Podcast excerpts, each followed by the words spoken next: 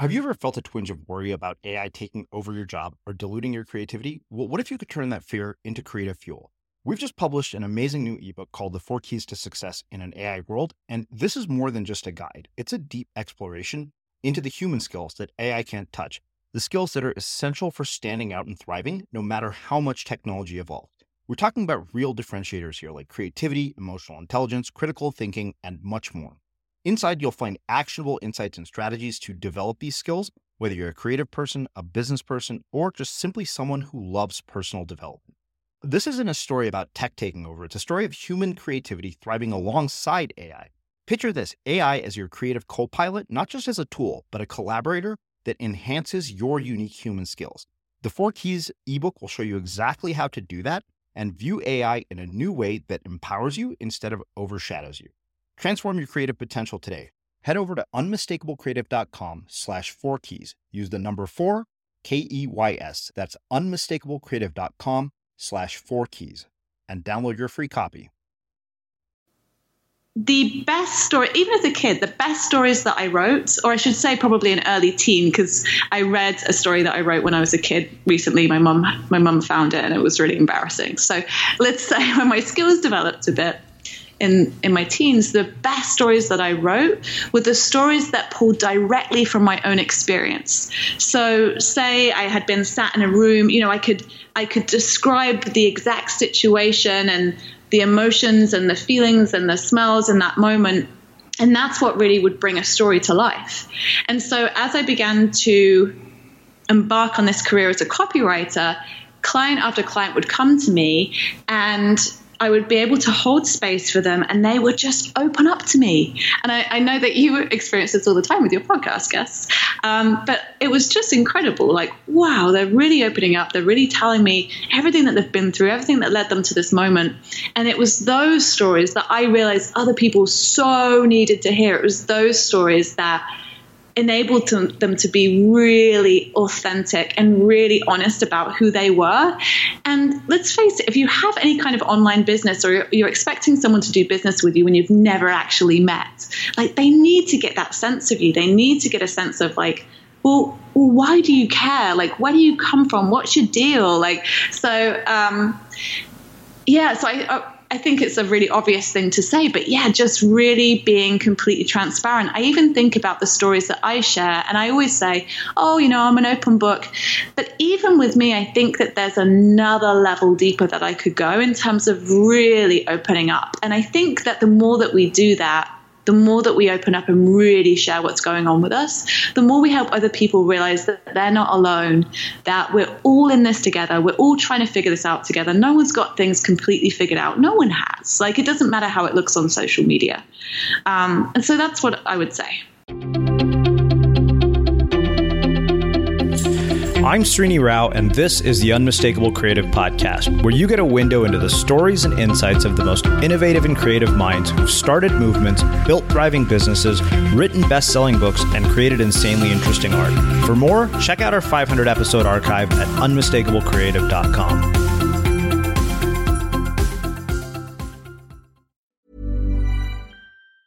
Ever catch yourself eating the same flavorless dinner three days in a row? Dreaming of something better? Well, HelloFresh is your guilt free dream come true, baby. It's me, Keke Palmer. Let's wake up those taste buds with hot, juicy pecan crusted chicken or garlic butter shrimp scampi. Mm. Hello Fresh. Stop dreaming of all the delicious possibilities and dig in at HelloFresh.com. Let's get this dinner party started. Hi, I'm Daniel, founder of Pretty Litter. Cats and cat owners deserve better than any old fashioned litter. That's why I teamed up with scientists and veterinarians to create Pretty Litter. Its innovative crystal formula has superior odor control and weighs up to 80% less than clay litter. Pretty Litter even monitors health by changing colors to help detect early signs of potential illness. It's the world's smartest kitty litter. Go to prettylitter.com and use code ACAST for 20% off your first order and a free cat toy. Terms and conditions apply. See site for details. Hey there, it's Michelle Norris. I'm host of a podcast called Your Mama's Kitchen. When I travel, I'm usually looking for a way to find a taste of home when I'm not at home. And one of the things I love to do when I am at home is entertain. And Airbnb allows me to do that. When I was in California recently, I rented a house that had a great kitchen. And when we were sitting around the table, we're all thinking, we're in someone else's house. Someone could be in all of our homes as well. If you have a home, but you're not always at home, you have an Airbnb. Your home might be worth more than you think. Find out how much at airbnb.com/slash host. Life is full of awesome what ifs, and some not so much, like unexpected medical costs. That's why United Healthcare provides Health Protector Guard fixed indemnity insurance plans to supplement your primary plan and help manage out of pocket costs. Learn more at uh1.com. Quality sleep is essential. That's why the Sleep Number Smart Bed is designed for your ever evolving sleep needs. Need a bed that's firmer or softer on either side? Helps you sleep at a comfortable temperature? Sleep Number Smart Beds let you individualize your comfort so you sleep better together. JD Power ranks Sleep Number number 1 in customer satisfaction with mattresses purchased in-store. And now, save 50% on the Sleep Number limited edition Smart Bed for a limited time. For JD Power 2023 award information, visit jdpower.com/awards. Only at a Sleep Number store or sleepnumber.com. As creators, we're always on the move. Whether it's a live podcast event, a pop-up shop, or a workshop, we're constantly interacting with community, and that's where Tap to Pay on iPhone and Stripe comes in. Imagine this: you're at a live event, a listener loves your merch, or a participant wants to sign up for your course on the spot. With Tap to Pay on iPhone and Stripe, you can accept their payments right there and then, right from your iPhone, so there's no extra hardware or no delays. Total game changer. It's not just for creators, any business owner can do this. It's about making transactions smoother and much more personal, growing your business in your way. We've been using Stripe for our products and courses for a long time, and now with Tap to Pay on iPhone, you can take your business to the next level too. So visit stripe.com slash tap iPhone to learn more. Remember, folks, with Tap to Pay on iPhone and Stripe, your business is always at your fingertips. Nikki, welcome to the Unmistakable Creative. Thanks so much for taking the time to join us. Thank you so much for having me. I'm so pleased to be here. Yeah, it is my pleasure to have you here. So, you are not only a longtime friend, but also a longtime listener of the Unmistakable Creative. And uh, when I saw what you've been up to lately, I kind of figured it was a no brainer to have you here as a guest. But before we get into all of that, I want to start by asking you what did your parents do for a living and what impact did that end up having on your life and the choices that you've made with your career? Mm, good question. Well, my parents did a few different jobs as we were growing up, but really interestingly, my um, my mum at first was a stay at home mom. Um, while we were still young, and then she went back to her original career, which was teaching. And recently, my business has kind of been transitioning, and I'm realizing that I'm really drawn to teaching. And I think I, I think that so much of that is due to how I was brought up. Um, you know, I'm I'm really lucky in the fact that my parents never made any secret of the fact that they loved me and supported me and were so proud of me. Um, I grew up in an evangelical Christian church for almost 20 years of my life. And from an early age, my parents were leaders in that church and would get up and preach. Even my mum, we used to sit there, an entire church full of people, and watch her doing her thing. Um, you know, and she was a woman on a mission with a voice she wasn't afraid to use. And I may not go to church anymore, but it's clear the gist of what I absorbed from her back in those days. And, and both of my parents, as leaders, as people who weren't afraid to stand up and share what they believed and, and uh, you know, really inspire people in, in the way that they wanted, you know, it has definitely influenced my mission and my life's work. You know, I'm really passionate about helping purpose fueled movement makers have more of an impact by finding and shaping and sharing their message and their story so the right people hear it. So I feel like my mom really taught me that if you have a voice, then you have to use it. Mm-hmm. I don't know if she really knows that she had that influence and impact on me, but um, she definitely did. I don't know if she I don't know if she sees herself through the same eyes that I see her, but she is a strong woman, and I come from a, a, long line of strong women. My my nana as well, who we sadly lost at the beginning of last year, was just phenomenal and and a real character, and never afraid to speak up and speak her mind. And we all loved her for that. You know, I I uh, I remember when we. Uh, all got together as a family at her funeral and it probably sounds weird to say but it was like the best send off ever because we all just had such great memories and stories to share about her. And the best part is that when um, when she passed, she had a, a bright bold pink streak in her hair, which I remember about a year before um, before she passed, she spoke to me about doing that. She said, "You know, I'm thinking about putting a pink streak in my hair." And I said, "No, no, I think that's the best idea ever. I think you should go for it. Who cares?" you know. So, yeah, I think there's um, some different threads of influence there. Hmm. What about your dad? My dad yeah i didn't really mention him too much. Um, my dad uh, my dad has always i think he's always had kind of this entrepreneurial spirit. He did have his own business for quite some time. Um, and both of my parents are retired now but he was the director of a company um, with some friends of his for a long time as well and did really well for himself. One thing about my dad that's significant is that he left school at 16 and then he worked really hard to achieve what he was able to achieve in his life. And so he has this sort of this tenacity and this desire to never give up.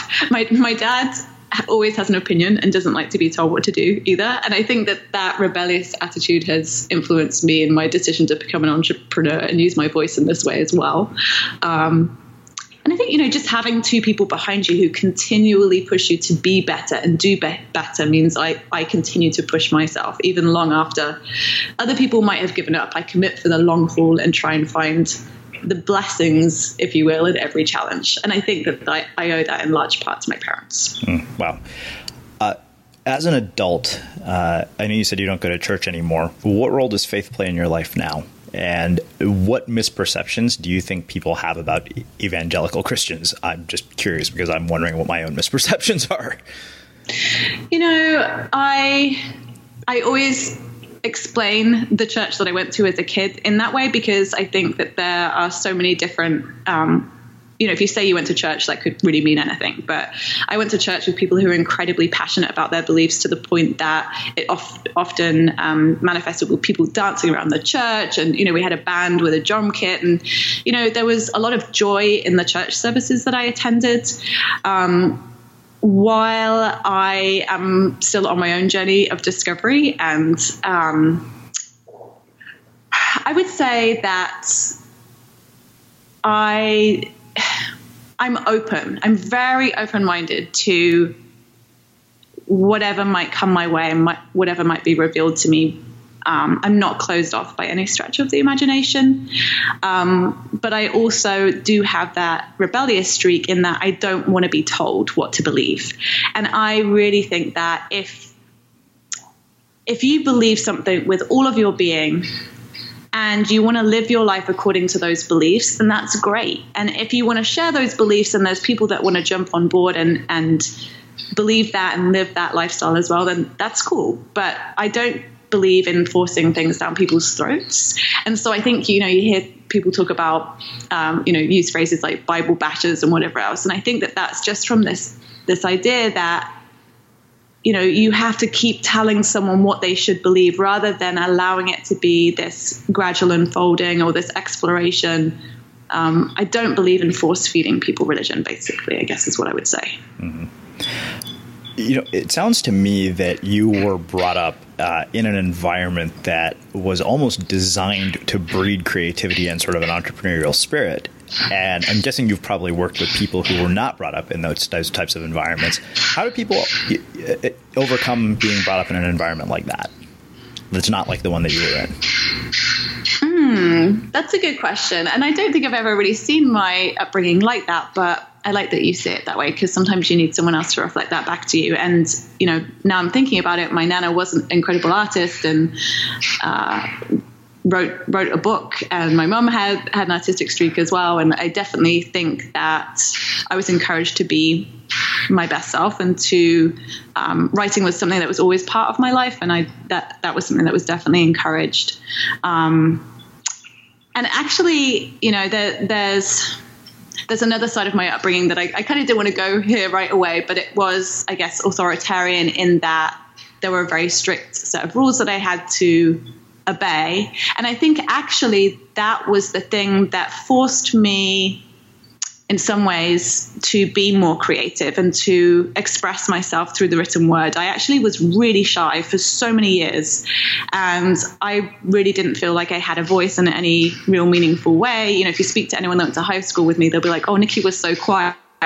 You know, even just growing up, I remember my parents' friends would say, Nikki's so quiet. But um, you know, I, I, found my voice in other ways, and I think that that's what helped me to be creative.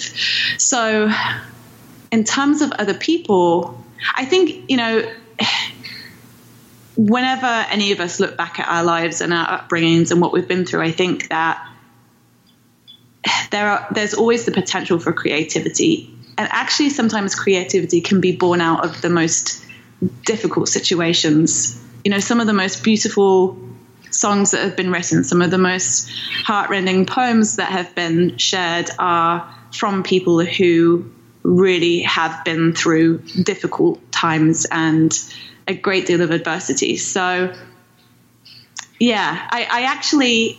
I actually kind of wish that I was um, brought up in a more sort of hippy dippy, um, loose environment where I got to really explore and, and go wild. But um, but I really believe that our experiences make us into the, the people that we are and that we were meant to have them. So yeah. I don't have any regrets. It's funny when everybody bring anybody brings up adversity creating to art. I'm like, yeah, the rock band Chicago has built built a multi-decade recording career fueled by nothing but heartbreak and pain, apparently. yeah, exactly. And I think it was Sting who did a TED talk on the fact that when his life, everything in his life was going really, really well, yeah. he suddenly couldn't write songs anymore, and he That's had hilarious. to he had to find new inspiration because he couldn't write about heartbreak or breaking other people's hearts. It's interesting because you brought up being you know raised in this very sort of disciplined and, and, rigid environment and I'd never thought about it up until now part of what I what I think has created the discipline that I have to sit down and do what I do every day is the fact that I was raised in a very strict environment in which some level of discipline was enforced. For us, it was basically not practicing something you do every day, but it was make sure you get good grades and study all the time. It was literally that the the idea of consistency was drilled into my head. I think from a very early age.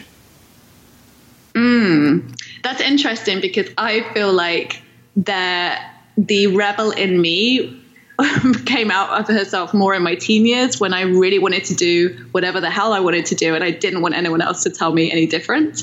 Um, and so she might have been a quiet rebel, but that rebellious spirit was definitely there. Um, and so that is actually something that I've wrestled with a little bit. I had a really great conversation with Randi Buckley, who um, created the program Healthy Boundaries for Kind People. Recently, we got to meet up in California, in Monterey, beautiful part of the world. And we were talking about this rebellious streak that we actually both share, and talking about the fact that sometimes when you're an entrepreneur or a business owner, if you see someone else doing something slightly similar to what you want to do, the first inclination is to be like, oh, that's it. I'm not doing that now. I've got to do something completely different because you, you want to be different. You want to change the status quo. You don't want to do, you don't want to follow the tried and true formula. You don't want to follow someone else's rule book. You want to do your own thing. And actually, sometimes that can have the effect of sabotaging your path forward. Like I think that if I didn't have that tendency, I might be further forward than I am right now. Not that I'm not really happy about where I am in my business, but I think that's something interesting that I uncovered. So, two things from sort of this early part of your growing up. Uh, one, what was the first sort of form of creative expression that you remember having, and how did it manifest? And two, your mom being a teacher, what did she teach you about teaching, and what makes a good teacher? Well, my mum taught me to read and write before I even went to school. And I remember just being, I loved reading. I would devour books. And so that led to me writing stories. I would write stories all the time about anything that we did. We would go to a local farm to pet the animals, and I would write a story about the pig or the horse.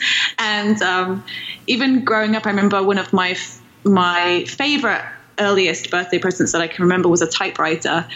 And I remember one time as well, my nana, who I had mentioned before, was such a, uh, an influential figure in my life, giving me this blue hardbacked. It was like an old diary, an old scheduler, and she gave it to me to write in, and it had so many pages. It was like endless blank pages that I got to scroll across, and it became this very private book that I would take everywhere with me and, and write things down in. And um, I remember when I was seven years old that I wrote a letter to Penguin Books, which I know are your publisher actually, and I asked them if I could be a writer for them. And they wrote me a very, very nicely worded rejection letter, uh, which I think I still have somewhere.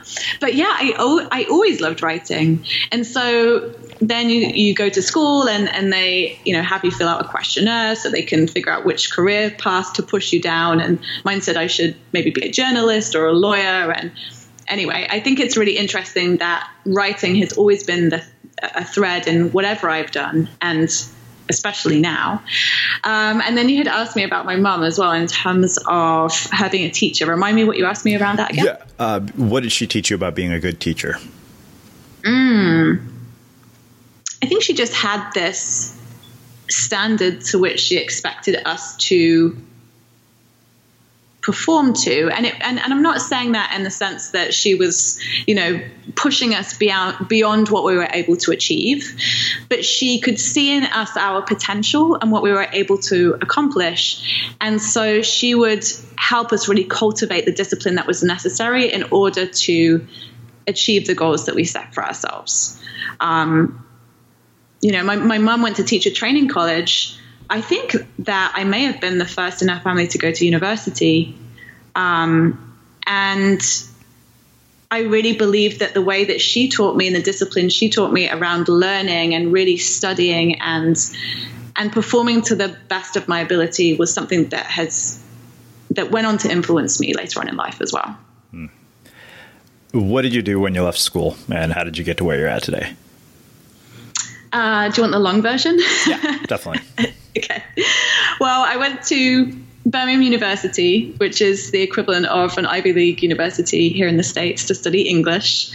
And there's a st- even a story around that because I was supposed to score higher grades than I did, and I dropped a grade. And then I was um, all of my friends knew where they were going, and I still didn't know if I could definitely go to Birmingham. And I was waiting and waiting. And I remember someone called me up and offered me a place at the university, but studying medieval English. And I was like, no, I don't want to study medieval English. So I, I hung on, and finally they said, yeah, we've got a place for you. So I assumed someone else decided they didn't want to go. So it worked out.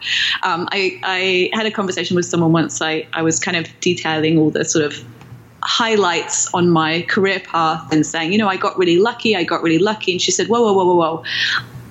I don't think that you got really lucky. I think you're a master manifester. And I was like, yeah, actually, I prefer that better. Um, so I went to Birmingham University and I felt incredibly lucky or I felt incredibly honored to be there. Um, and I worked for the student newspaper and radio station and fun stuff like that. And then when I returned to Northampton right after university, Northampton is the town where I grew up. Um, I got what I thought at the time was my dream job, working for the local cable television network what what I knew but did not pay enough attention to at the time was that all of their reporters and production crew had left right before they brought me and a couple of others on board. And so I went on to report the news, read the news, host entertainment shows, and produce all of them. Um, so I was like multiple people. Um, serving different uh, multiple different roles uh, but i was happy to do that and i liked having all these different skills and responsibilities and then one day everyone's paycheck bounced and they were completely out of cash. And rumor had it that the manager was laundering money out of the company, which became apparent when he stopped taking calls and vanished into thin air. So for two months after that, I was desperate. Like I just I had to get a job, so I found a job in a local paper asking for sales reps for an electricity broker. So I did that for a bit worst job I've ever had. Um, really toxic environment. I had to go into businesses and convince them to change their electricity company. And until I heard no seven times, I wasn't allowed to leave the premises. And uh, a manager at the company which again was a shady enterprise because it's long since folded, once suggested um, that I steal something from the business I was in because they clearly didn't care about saving money. So it was just like, it was just awful. It was not a good situation. And then after that, um, a company that I'd been doing a little bit of part time work for um, previously, I knew that they didn't have a marketing manager. And I thought, you know what? I think that I could go in and I think that I could manage their marketing for them. And so I pitched myself for the job. They had me come in for a meeting and they went for it. And I got paid like nothing to start with, but I was the marketing manager for the UK subsidiary of what was a global company. It's a global company. and they have like something like 52 different subsidiaries all around the world. And I hadn't had a marketing job before, so I had to learn everything everything from the ground up, everything on the go. I had to educate myself. I had to watch webinars. I had to read, read, read, read, read, and learn everything as I went.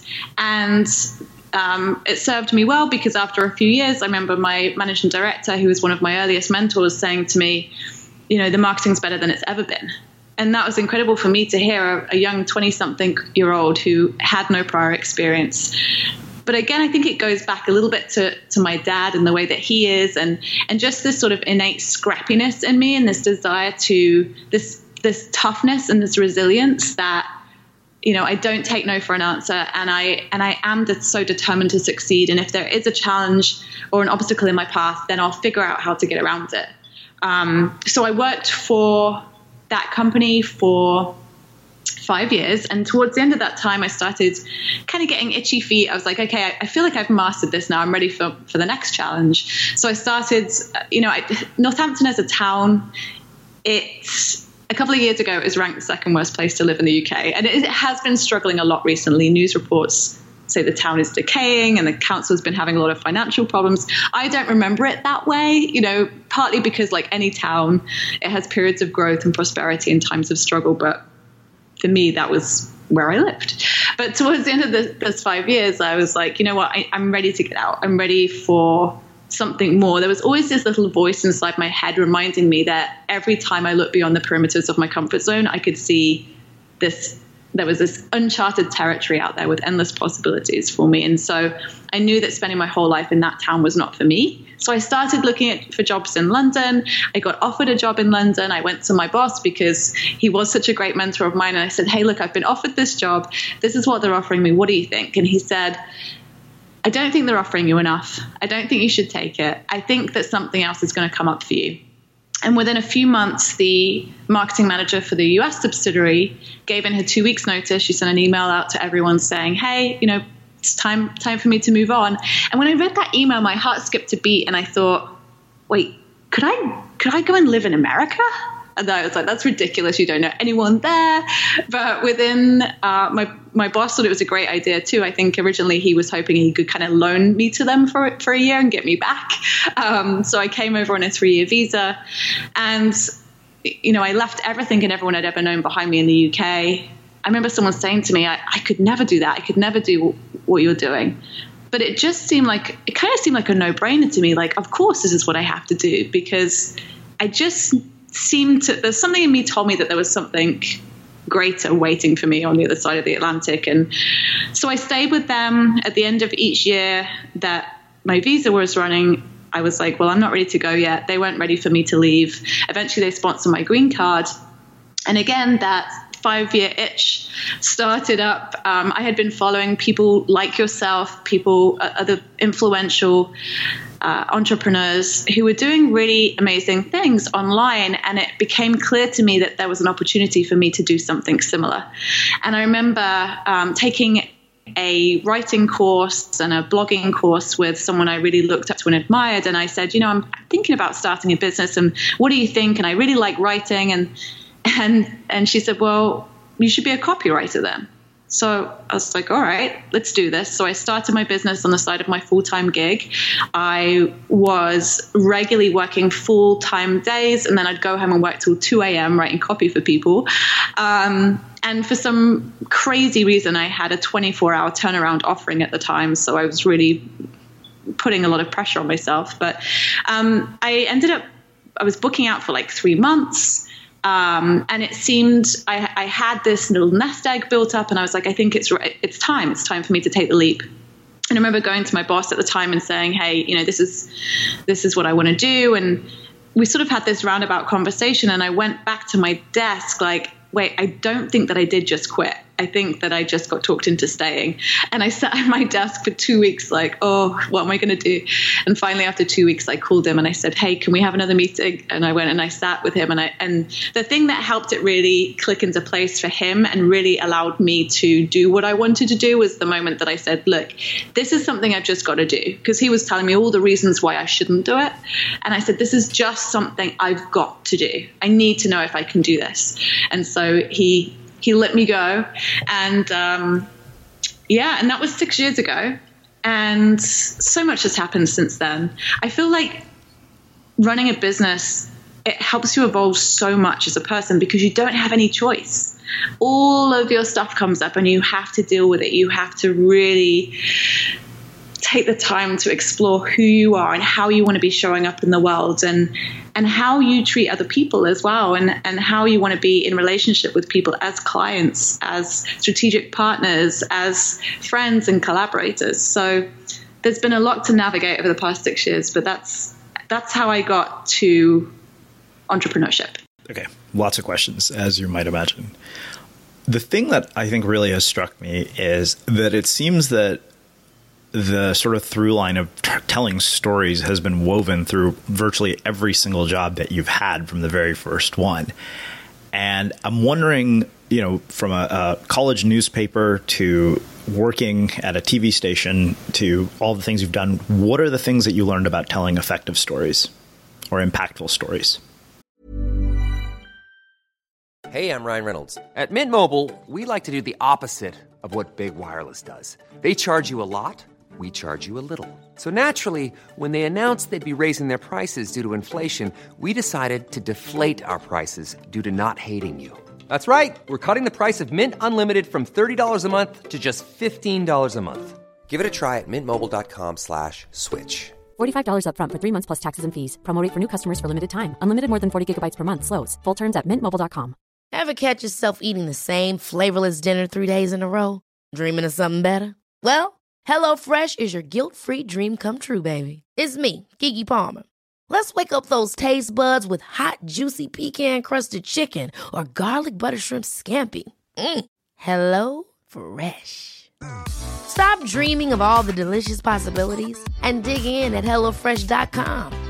Let's get this dinner party started.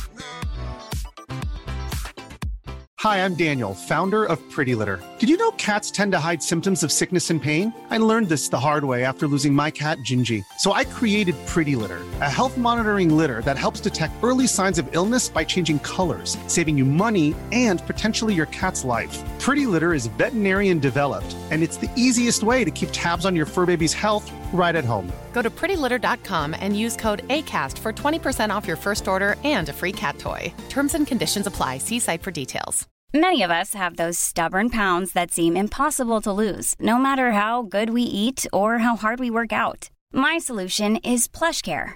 PlushCare is a leading telehealth provider with doctors who are there for you day and night to partner with you in your weight loss journey. They can prescribe FDA-approved weight loss medications like Wegovy and Zepbound for those who qualify. Plus, they accept most insurance plans. To get started, visit plushcare.com slash weight loss. That's plushcare.com slash weight loss. Quality sleep is essential. That's why the Sleep Number Smart Bed is designed for your ever-evolving sleep needs. Need a bed that's firmer or softer on either side? Helps you sleep at a comfortable temperature? Sleep Number Smart Beds let you individualize your comfort so you sleep better together. JD Power ranks Sleep Number number 1 in customer satisfaction with mattresses purchased in-store. And now, save 50% on the Sleep Number limited edition Smart Bed for a limited time. For JD Power 2023 award information, visit jdpower.com/awards. Only at a Sleep Number store or sleepnumber.com. As creators, we're always on the move. Whether it's a live podcast event, a pop-up shop, or a workshop, we're constantly interacting with community, and that's where Tap to Pay on iPhone and Stripe comes in. Imagine this: you're at a live event, a listener loves your merch, or a participant wants to sign up for your course on the spot. With Tap to Pay on iPhone and Stripe, you can accept their payments right there and then, right from your iPhone so there's no extra hardware or no delays. Total game changer. It's not just for creators, any business owner can do this. It's about making transactions smoother and much more personal, growing your business in your way. We've been using Stripe for our products and courses for a long time, and now with Tap to Pay on iPhone, you can take your business to the next level too. So visit stripe.com slash tap iPhone to learn more. Remember, folks, with Tap to Pay on iPhone and Stripe, your business is always at your fingertips. Someone said to me not so long ago, Nikki, you're, you're so authentic. How do you do it? I think that you should write a blog post on how to be authentic. and I and I and I thought, what? Because I don't know any other way to be. And from an early age, I decided that it was really important for me to be honest and whether that was my parents influence i'm sure it was but i but i knew that i didn't want to be someone that told lies i wanted to be someone that was honest it's, it's as simple as that and the best story, even as a kid, the best stories that I wrote, or I should say probably an early teen, because I read a story that I wrote when I was a kid recently. My mum, my mum found it, and it was really embarrassing. So let's say when my skills developed a bit in in my teens, the best stories that I wrote were the stories that pulled directly from my own experience. So say I had been sat in a room, you know, I could I could describe the exact situation and the emotions and the feelings and the smells in that moment. And that's what really would bring a story to life. And so as I began to embark on this career as a copywriter, client after client would come to me and I would be able to hold space for them and they would just open up to me. And I, I know that you experience this all the time with your podcast guests. Um, but it was just incredible. Like, wow, they're really opening up. They're really telling me everything that they've been through, everything that led them to this moment. And it was those stories that I realized other people so needed to hear. It was those stories that enabled to, them to be really authentic and really honest about who they were.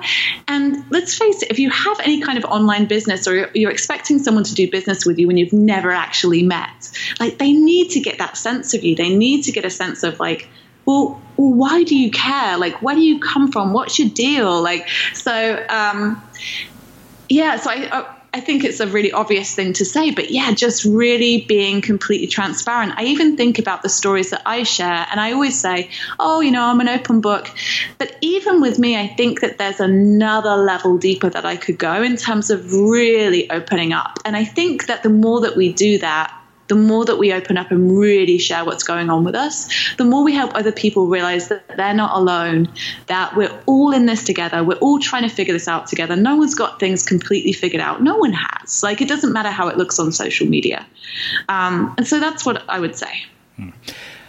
How do you draw a line between transparency and being a train wreck? and I'll kind of expand on that because I don't remember who it was. It might have been an unmistakable creative guest. It might have been Danielle LaPorte, but I think that there's a, a you know place where sharing the the difficult things we're going through can be seen as a, a method of getting attention. And another way to do it after you've processed it is often done from a place of service, and there's a difference, like you know, between treating your audience as your therapist and actually helping them and serving them with a story. So, where do you draw that line? I think you just did it perfectly. You know, that idea of coming from a place of service. I always talk about it as leading with empathy. And so I think there are different places that different places and different times that you can share your story, and there will be different purposes for doing that. So, for example, a friend of mine locally has this really great story circle where women show up together and it's an intimate space and everyone feels safe, and they share some really tricky subjects and stories and it will always be on a particular theme. And I think there's something very therapeutic, like you had mentioned, about kind of getting something off your chest and also really owning your story and telling it in the way that you want it to be told. And I think there's a lot of power in that. I think there's healing in the telling. But I think when you're trying to tell your story in a business context, I think you absolutely have to lead with empathy and you have to think about what is the purpose of me sharing this story? And where are the connecting points in my story with potentially you know what might my clients think oh me too. Or at the very least think i can really empathize with that. That's something similar to what i went through. And that's what you're really looking for. Mm-hmm. so you've talked about empathy and, and points of connection uh, with potential clients or anybody who comes across your work. I know that you you talk about this idea of crafting a signature story. What are the other elements that go into a person's signature story? Hmm. Well, I think that there is always an element of adversity in any story, right? Mm. And so it's it can never just be a highlights reel. In fact, I recently taught a workshop for Sony um, to some incredible photographers. They have this collective of, of world class photographers um, that all came together. And so they take phenomenal pictures, um, but they tend to hesitate when it comes to writing copy. And they were asking me about, well, you know, can't I just have like a, a, a, bio in the third person on my website? And the great thing with that is that it get, allows you to really kind of brag, like, you know, Srini Rao is, uh, you know, responsible for 700 plus interviews on the, whatever it might be. It enables you to say that stuff and to really allow yourself to shine without feeling kind of awkward or weird about it. Um, but I, I think when you're sharing your own story from the first person perspective, I think that if you're able to really weave in, yeah, the, the, the adversity that you've experienced and the message that you have to share as a result of that. I think that that is the most powerful thing that you can do. Like, there should always be a deeper message. Like, that's the connecting point.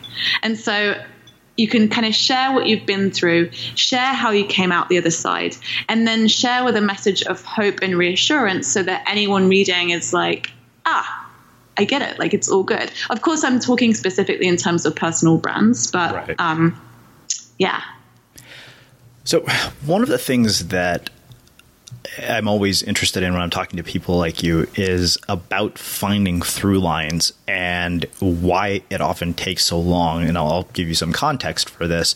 I think you know our story at Unmistakable Creative in a lot of ways is exactly that. You know, we didn't actually arrive at this thesis of unmistakable until almost four years into doing this, and I'm wondering, do you find that it often takes experience and putting things out into the world to discover what that through line is for people, uh, or do they know it right off the bat? One hundred percent. I do think I do think that I always talk about business really being like this evolution. And you know think about it. We're all changing all the time. We're evolving. We're we're seeing different things and reading different things and being influenced by different things. So the way that we look at the world is ever changing.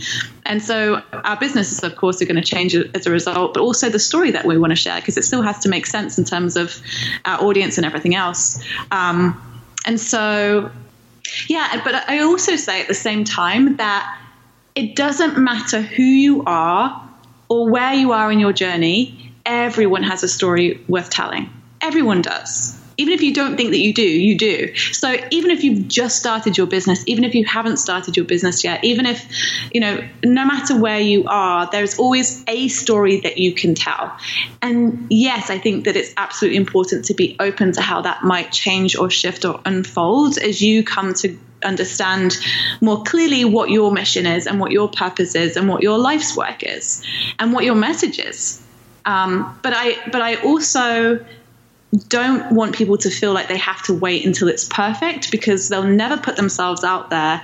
And you know, I do see that there's this real problem with people wrestling around being seen and heard and putting themselves out there in case they they get rejected or people don't resonate with them. It's it's really hard to get over that and we can really get in our own way in that respect. And so i would rather see people just kind of work on the mindset around that and put themselves out there and put their story out there as it is right now and know that it can change and know that it's not set in stone and know that whenever they want to tweak it at any point they can do that so, uh, you know, I, I think I, I really love this idea of everyone has a story worth telling. And I think that in a lot of ways, we've gotten it in our heads that the story that we have isn't worth telling if it doesn't reach a million people, if we can't monetize it in some way, uh, if it doesn't have this like game changing, huge impact on the world. And I, I, just wonder what you think about that. Like, is a story worth telling, even if it's only to our friends and family, or the only people who benefit from our creative legacy are the people closest to us? Yes, of course. I think that that is definitely one of my messages. You know, I again, I believe we all have a story worth telling, no matter who you are or how far along in your journey you might be, or what has or hasn't happened to you. You don't have to have a rags to riches story. And your story doesn't have to be over yet. I had a friend say to me, Well, I think I have uh, the 100 Stories Worth Telling project. And I had a friend say to me, Well, I think I want to submit my story, but m- my story kind of ha- isn't over yet. Like it's a work in progress. And I was like, okay, that that's cool. Like we, I still want to share your story. Um, you know, I, I think I think it comes down to sharing your truth and sharing something of who you are so that you can better connect with the people around you. And no matter no matter what context you do that in, um, you know, it's it's not about tethering yourself to a story that leaves you feeling disempowered in some way. It's about claiming all the resilience and fortitude you've gathered on your journey and telling the story that liberates you and others in the process. Hmm. Well, I think that makes a perfect segue to what I want to spend the rest of our time talking about. Now, I know that you uh, have a podcast called Movement Makers, which I have been a guest on. And as I, I, knew I was going to be talking to you, somewhere in the midst of our conversation, this thought came to me that this is actually really one of the biggest themes of our conversation. How does a story become a movement? Mm. Well, so this is this is the work for me. Yeah. This is this is the sweet spot. This is the intersection between stories and movements. That is what I'm most uh, obsessed with right now. Um, I really think that that is my life's work. I have always, again, I think maybe going back to my childhood in terms of, you know, really seeing my parents with this mission and this message, and okay that that was in a, a spiritual context, but also you know, as I've been working with different clients, seeing that the people that I most enjoyed working with were the people who had this bigger sense of purpose. They had this bigger why. They had this bigger drive and desire to really change and shape the world in some way, in whichever way they were able to. And I think that there is this growing sense of urgency from many of us around that. You know, I, I feel like I should be doing more, but what more can I do? Um, and, you know, I always say that behind every movement there is a story. And every story has the power and potential to lead to a movement. Um, and so, you know, we see that with the Me Too movement, you know, people sharing story after story after story, so much so that, you know, we, all these different women were rallied around the same cause and sharing their stories, and it became this movement. Um, we see that again with the Never Again movement, these tragic stories that we keep hearing over and over and over again. But it's important that we don't stop telling these stories because that's how we rally people to our cause. That's how we make change happen. That's how we have any hope of change in the future. Mm-hmm what tactically goes into transforming a story uh, into a movement? I mean, you talked about Me Too and you know never again, but let's look at it from sort of a more positive light. If you know we wanted to say, okay, what causes unmistakable creative to go from a yeah, story to a movement? What causes your clients that you work with to go from telling a story to creating a movement? You have to have a powerful vision. You have to know where you're going. You have to have a mission you have to have a why that's driving you. And you have to lead with empathy in that you have to know the people that you most want to serve. What are they struggling with? And how are they feeling? And how can you speak to that? And how you speak to that is through your message. So you've got to have a message. And what ties all of those things together is your story. And when you begin sharing that, and when you get over yourself and begin using your voice and putting and owning your power and putting yourself out there in a bigger way, that's when people pay attention. That's when people are going to rally around you. That's when people are going to get on board and support your cause and and move your cause forward. You know, I think about you have been influential on me for a long time. I think about a long time ago where you made a conscious attempt to and, and I feel like you you still do this, but you really wanted to involve all the different members of your community and connect to them. And I think one of the things that you had done was create this Twitter list. And I just th- th- there was something about the way that you did that that told me you were different, that you cared, that you had this bigger vision or this this bigger why, this bigger sense of purpose, and that was and part of that was bringing people together in community and and um, a lot of a lot of this is values based as well, right? So once you have all those different components that I talked about, there are probably unifying values that you and the people that you want to rally around your cause all share. So it's really defining those and understanding what those are so that you can all be on the same page and you can all strengthen each other as you move forward. It's interesting that you uh, bring up sort of my early attempts at community because I think my thoughts on how you build a community are, are taking a very different form at the moment. You know, you and I have tossed ideas back and forth about dinners, some of which we've hosted. And the latest iteration of that is I know that people listen with family members and even pass on interviews to friends. And, and my thought was, well, why aren't people you know, why can't we get people to basically host discussion groups where they get together like a book club and discuss one of the latest episodes with their friends? Yeah, I love it. I think that whenever you can get people together in person these days, it's such a victory. It really is. Yeah, I, I think that there's a, a great danger in allowing digital connections to substitute for human ones because they, they, simply can't. There's just a lot of things biologically that cannot occur uh, when you're not seeing each other in person. Yeah, and, and people are talking about a loneliness epidemic, which is largely due to this fact that we're all so quote unquote connected digitally connected, but we're not truly connected in that we're not necessarily meeting up with each other as much as we would normally, or we're seeing people connect and we're not involved and we don't feel like we belong. And it's it's really an interesting time that we're living through. And to somehow claw back those in-person experiences, I think is something that is is really important. Um, I, I yeah. think that it's interesting because you have this sort of instant connection to somebody digitally, but I was just writing about this this morning about the fact that you know right now our attention really is the currency of achievement, but it's the currency of more than achievement. It's the currency of connection as well.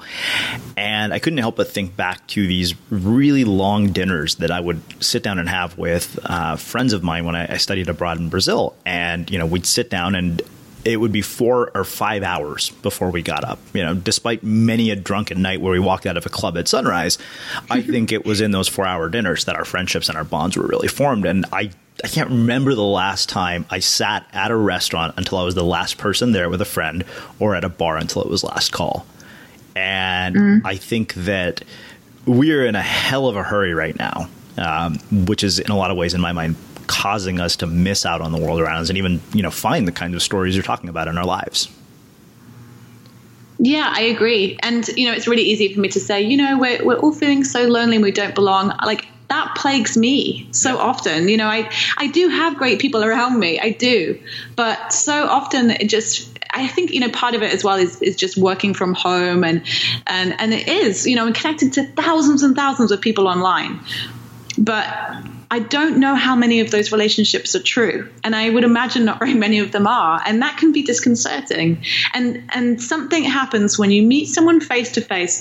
The I actually hope that we get to at some point. By the way, yeah, the people that strange that that's never happened. I know it's going to happen, um, but the people that that I have connected with online and then met up with in person, like they are like that has been incredible because suddenly that friendship, that connection is solidified.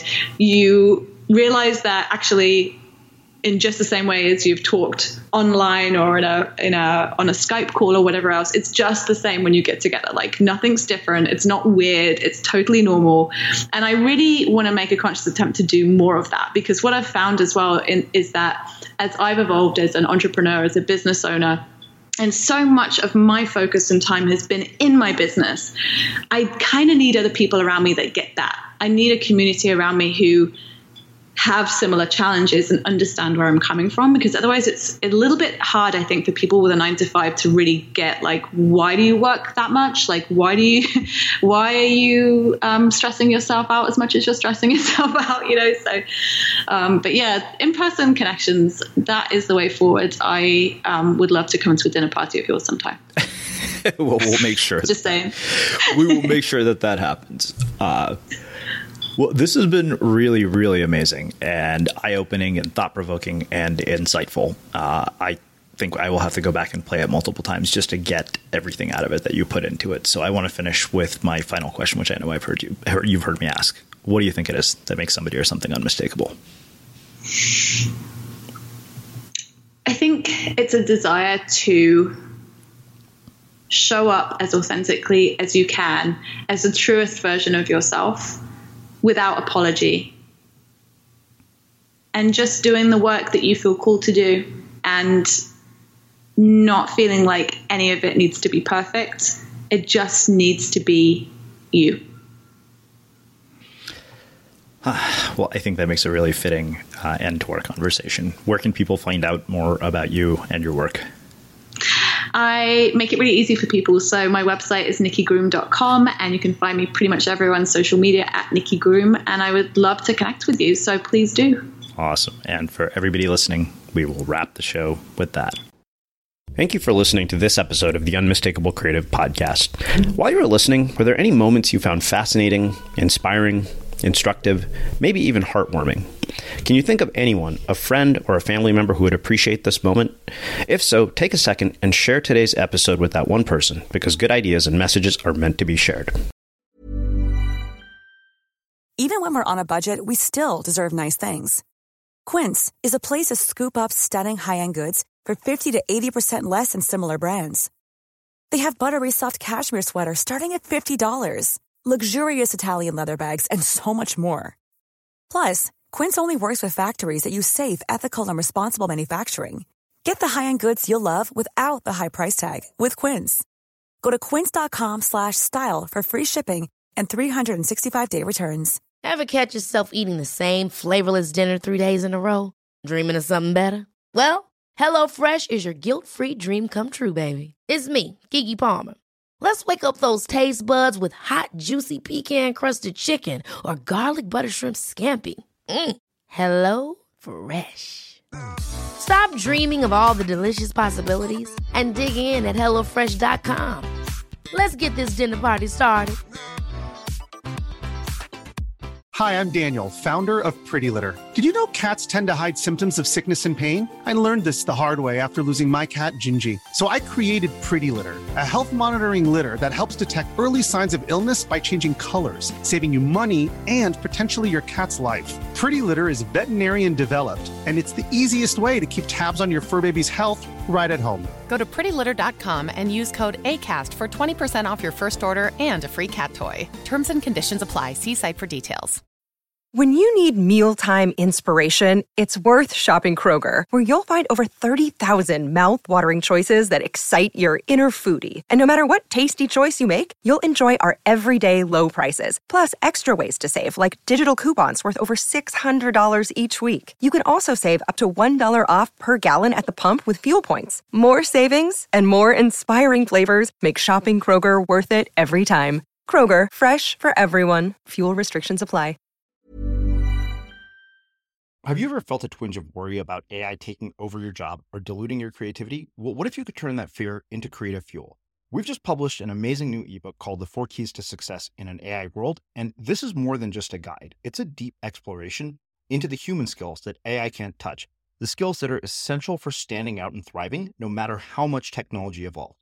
We're talking about real differentiators here like creativity, emotional intelligence, critical thinking, and much more. Inside, you'll find actionable insights and strategies to develop these skills, whether you're a creative person, a business person, or just simply someone who loves personal development. This isn't a story about tech taking over, it's a story of human creativity thriving alongside AI. Picture this AI as your creative co pilot, not just as a tool, but a collaborator that enhances your unique human skills. The Four Keys ebook will show you exactly how to do that and view AI in a new way that empowers you instead of overshadows you. Transform your creative potential today. Head over to unmistakablecreative.com slash four keys. Use the number four, K E Y S. That's unmistakablecreative.com slash four keys and download your free copy.